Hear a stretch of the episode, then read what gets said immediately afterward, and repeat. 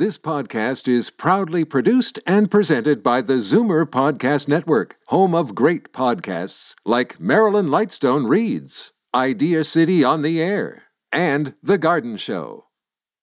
You're listening to an exclusive podcast of Fight Back on Zoomer Radio, heard weekdays from noon to one. You're listening to an exclusive podcast of Fight Back on Zoomer Radio, heard weekdays from noon to one. Now, Fight Back with Libby Znaimer on Zoomer Radio. Good afternoon and welcome. It's great to be back. And for our first item today, we are wondering is it a case of sour grapes over losing out on the top job in the OPP, or is it a legitimate complaint over political interference in a key law enforcement position that could undermine the integrity of the force. The controversy over the appointment of Superintendent Ron Taverner as the OPP's next commissioner has escalated into a formal request for the province's ombudsman to review his hiring and delay his start date. The request is coming from Brad Blair, the interim commissioner of the Ontario Provincial Police, the guy who lost out on the job. And among the key points that he brings up, he says the government lowered the qualifications for the job partway through the hiring process. Presumably to make way for Taverner, and the Premier's Chief of Staff, Dean French, who we have heard about before, and who was supposedly on the hiring committee, walked out uh, before Blair was even interviewed, and that suggests to Blair that the decision was already made. So, what do you think? The numbers to call 416 360 0740, toll free 1 866 740 4740. And right now, we are going to Duff Conacher, the founder of Democracy Watch, and Kent Roach, U of T professor and Prichard Wilson chair in law and public policy. Gentlemen, thanks for joining us. My pleasure. Good afternoon, Libby. Great. Okay, let's start with you, Duff. What do you make of this? Uh, well, there's useful information in the complaint. Um, obviously, it has to be investigated to determine whether it's true, and useful information despite the fact that it's filed by another applicant. Uh, it's also unclear whether the ombuds, uh, ombudsman can actually investigate the premier's office um, in this kind of situation. The ombudsman's uh, mandate is broad, but at the same time is restricted to following administrative and legal rules um, by any office or ministry. And so there are some things in the complaint that raise issues of following of rules, um, but at the same time, this is a uh, a um, political appointment in that the cabinet makes the appointment and there aren't specific rules around the appointment process. So it is unclear whether the ombudsman actually can investigate. Well, exactly. That's what I wondered about this because at the end of the day, it is the cabinet that approves the appointment. The premier approves the appointment. Uh, so, um, you know, I'm I'm not sure that interference is the right way to describe this. Uh, well, the the premier was at the final cabinet meeting uh, to make the final approval. Uh, I think that's a violation of the Members' Integrity Act in and of itself, and have made that point in a complaint Democracy Watch filed with the Integrity Commissioner last week. Uh, and then there's serious questions about, the, particularly the step of uh, the steps of changing the job description two days after it's posted and this complaint claims that um, 23 of the 27 applicants at that point actually were had met the the initial qualifications, and so there was really no need to change the qualifications to get a broader pool of applicants. And then, secondly, um, that Ron Taverner's former boss, who was appointed by Doug Ford as a deputy minister just in October, was on the selection committee. And just so everyone's clear, a deputy minister serves at the pleasure of the premier and can be fired for any reason at any time, has no job security. So that's not a person who's really independent from the premier because uh, they are serving at the pleasure of the premier, meaning they have an incentive to please the premier. Okay, let's bring in Kent Roach. Um, Kent, uh, uh, what do, what's your take on this? Is this a, a serious challenge? Yeah, I, I, I, I think it is. I mean, obviously, um, it remains to be seen exactly what happened in the hiring process. But my, my concern is moving forward, um, we appear to have uh, not the, the clear lines that we should have between what the government can legitimately do and what it shouldn't get involved with in policing. So there, there were reports today that the premier has already kind of linked this issue with who is on his his security detail, and uh, I think that you know certainly with Ipperwash we went down this road of having perhaps too close and too secretive uh, government um, involvement with policing, and, and and of course this leaves you in a situation where the public doesn't have a lot of confidence or may not have a lot of confidence that the police are making the difficult decisions that they have to, but without a lot of political direction or indeed political pressure.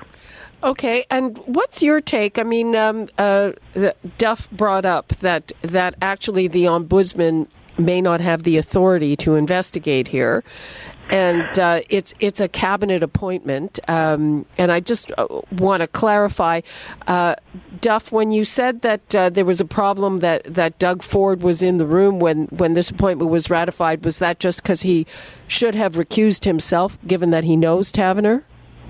Uh, not just knows him, but is a close friend. Right. And, so that's the Members Integrity Act says that you can't take part in any decision in which you could further your own interest or improperly further another person's interest. And of course, it's improper to be handing your close friend a job when it's a public sector job and and the public's money involved.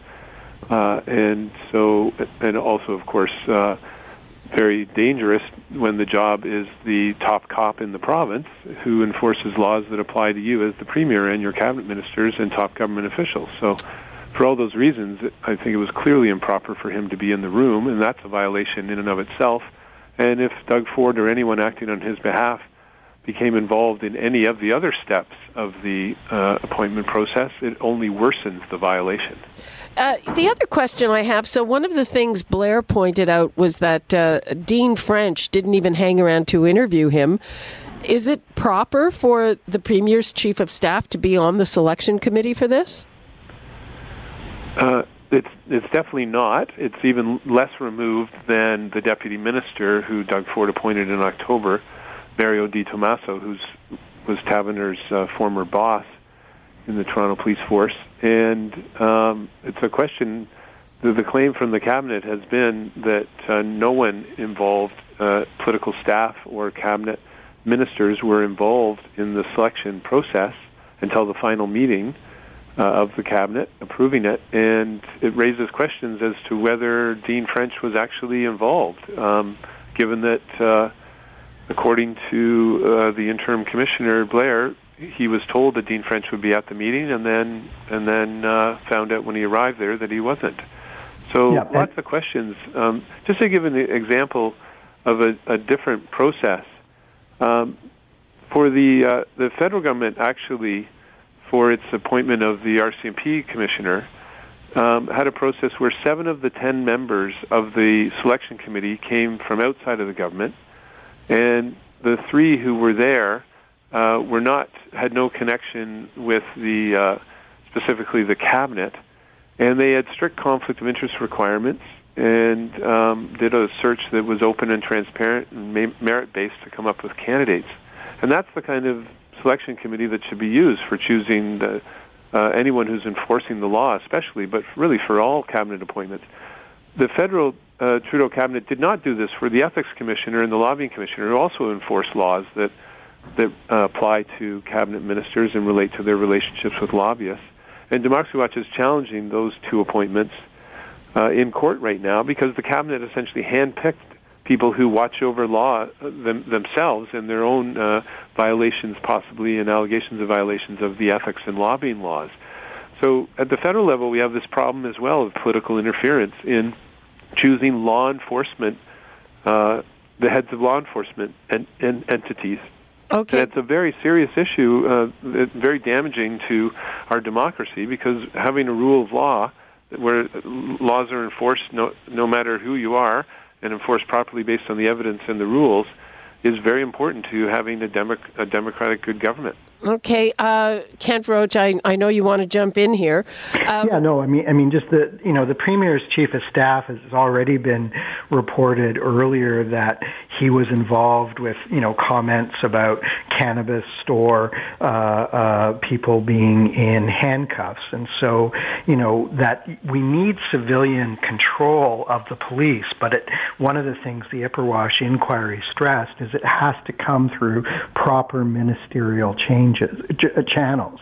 So to me, there, there's a huge difference between the deputy uh, uh, minister being in the room and the premier's chief of staff. And you know, my my worry, and I, I agree with Duff that this is tied to the rule of law, is regardless of what happens with this sort of complaint, what happens when there is a crisis and the OPP makes a controversial de- decision where where yes, the, you know, uh, the premier may have to be informed and the deputy minister may have a legitimate role, but how will we have public confidence that this was not dictated by either the premier or the premier's political staff? So, well, let's all remember uh, remember the fight uh, with Bill Blair when he was investigating Rob Ford and, and the reaction to that, and I'm kind of wondering how much of this is the result of that. Well, I mean, you know, certainly, you know, this idea of populism, and you, we see this south of the border with President Trump, is that there's a really lack of understanding that, you know, the police uh, have to make difficult calls. We may not all agree with them, but if we start having uh, the the you know the the person in charge of the government dictating what the police should and shouldn't do, then we're getting a little bit closer to a police state, and so, you know, uh, my my my worry is that there may be a lack of understanding and a lack of clarity about where these lines should be drawn, and it's not it's not helped by the fact that the government has the Ford government has uh, demonstrated that it's hostile to a new Police Services Act that was enacted but not yet uh, in force that was really designed to respond to concerns about political interference in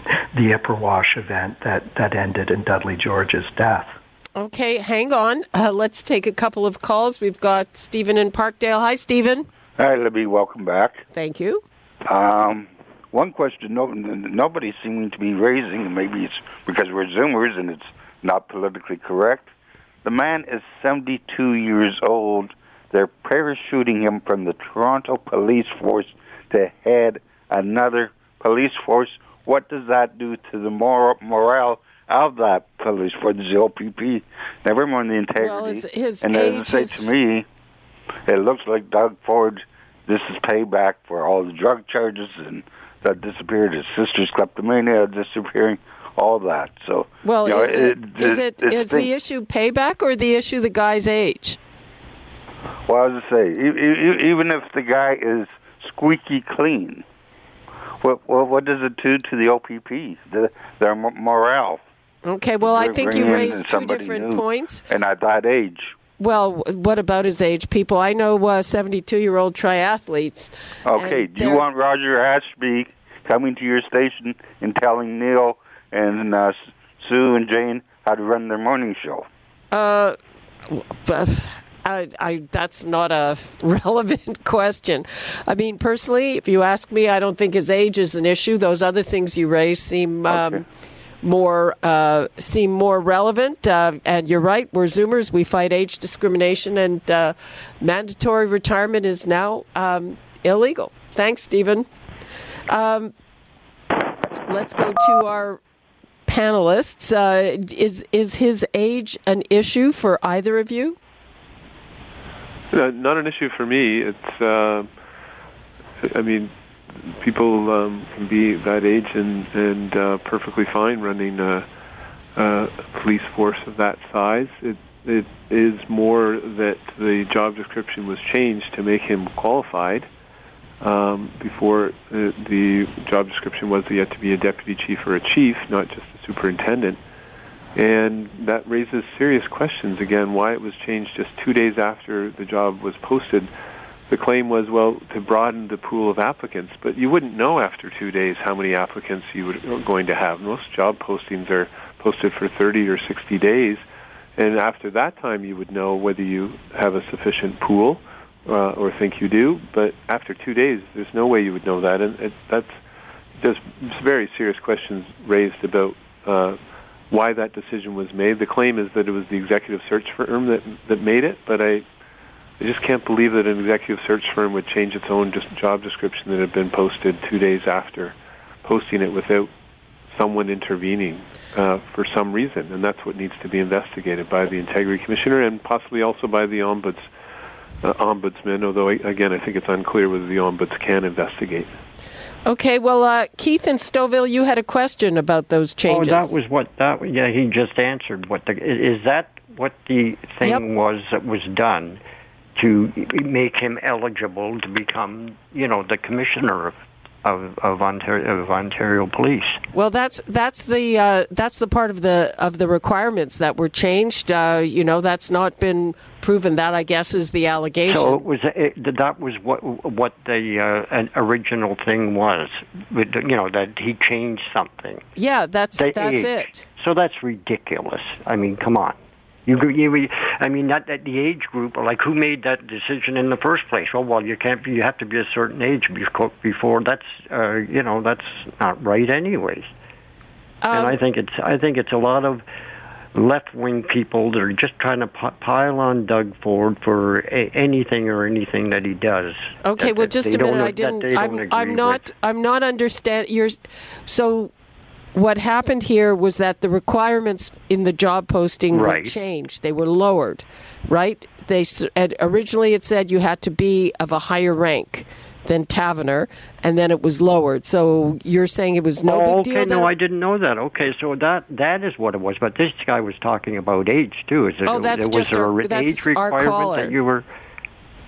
You were just listening to one of our panelists who Yeah, uh, said or- yeah. the rank requirement was lowered, and the allegation is, or the implication is, that it was lowered so that Taverner would qualify because he was only a superintendent, not Yeah. a deputy chief. And it's never happened in government or any other thing that somebody got in uh, uh, that some somebody else wanted in there. You know, I guess you know. I don't think that's you know I don't, I, the age thing is ridiculous for I one agree. thing, but the other thing too that what he didn't have a high enough rank. He's been in the Toronto Police Force for how how many years or whatever. I don't know. Yeah. Okay, Keith, thanks for that. Maybe they can explain that. You know, what? Why is it that uh, you know you have to have a certain rate, uh, uh, or, or uh, when you're in a police force, you're you're supposed to have a th- certain rank before you can run run for another office in another police force. Is that? I don't understand. Well, Anyways, usually there are it's good to hear your voice. Okay. Okay, thanks. Welcome thanks. home. Bye bye. Bye. Well, that's pretty standard that there are certain uh, requirements. Uh, so, Professor Kent Roach, um, just uh, as we start to wrap this up, do you think this thing has uh, legs, and uh, do you think that it will result in these investigations? Yeah, I mean, I, I- I think it has legs even potentially beyond the investigation, whether it's by the ombuds or a legislative committee or whoever. And I guess my concern going forward is um, does this government understand the lines that are supposed to be uh, be between uh, po- politicians and the police, and will the public have confidence that those lines are respected? And I, and and I think that what we've heard about the hiring process suggests that there's been a blurring of lines. We've heard some things from the chief of staff of Premier Ford that also suggests a blurring of lines. Yeah, And he seems to have blurred quite a lot that, of lines. That we're potentially going down a very uh, uh, dangerous path. And Duff Conacher, I mean, you interestingly pointed out that uh, you know it's not just this government; other governments. This is. Do you see this as an increasing problem, or just perhaps we're uh, uncovering it more often? Uh, it's uh, running at about the same rate, actually, in terms of um, cabinets across the country hand-picking their own watchdogs. And uh, Ontario has a great system for choosing judges. It's considered to be world leading. There's an independent committee that does a search that's public, merit based, comes up with a short list and sends it to uh, the Ministry uh, Minister of Justice, Attorney General, and the Attorney General has to choose from that short list. And that's the way to appoint these people. Anyone involved in law enforcement should be appointed in this way that, that's independent and that restricts the cabinet's discretion. And that's the big issue is if you do not have law enforcement agencies and watchdogs appointed in an independent way, you ended up with lapdogs. And that's very dangerous to the rule of law and to our democracy. And that's the systemic issue here. And the big issue is whether Doug Ford intervened to help a close friend of his get this job. And whether it's this job or another law enforcement job, uh, that it's a serious issue, and and uh, the integrity commissioner will be looking into it, and it's very serious consequences. The integrity commissioner can recommend up to uh, the penalty of uh, the politician losing their seat in the House. And Democracy Watch's position is that if Doug Ford or people on his behalf did intervene in this process for choosing the top cop in the province, that the recommendation should be that he loses his seat. That's how serious the violation is. Okay, well, uh, we'll have to see where it goes from here. Of course, as everyone heard in the new news, now the opposition has taken it up. Uh, so, thank you so much to Professor Kent Roach and Duff Conacher. And I am assuming that we will be following developments on this. Thanks again. Thank you. You're listening to an exclusive podcast of Fight Back on Zoomer Radio, heard weekdays from noon to one. You're listening to an exclusive podcast of Fight Back on Zoomer Radio, heard weekdays from noon to one. You're listening to an exclusive podcast of Fight Back on Zoomer Radio, heard weekdays from noon to one. You're listening to an exclusive podcast of Fight Back on Zoomer Radio, heard weekdays from noon to one. This podcast is proudly produced and presented by the Zoomer Podcast Network, home of great podcasts like Marilyn Lightstone Reads. Idea City on the Air, and The Garden Show.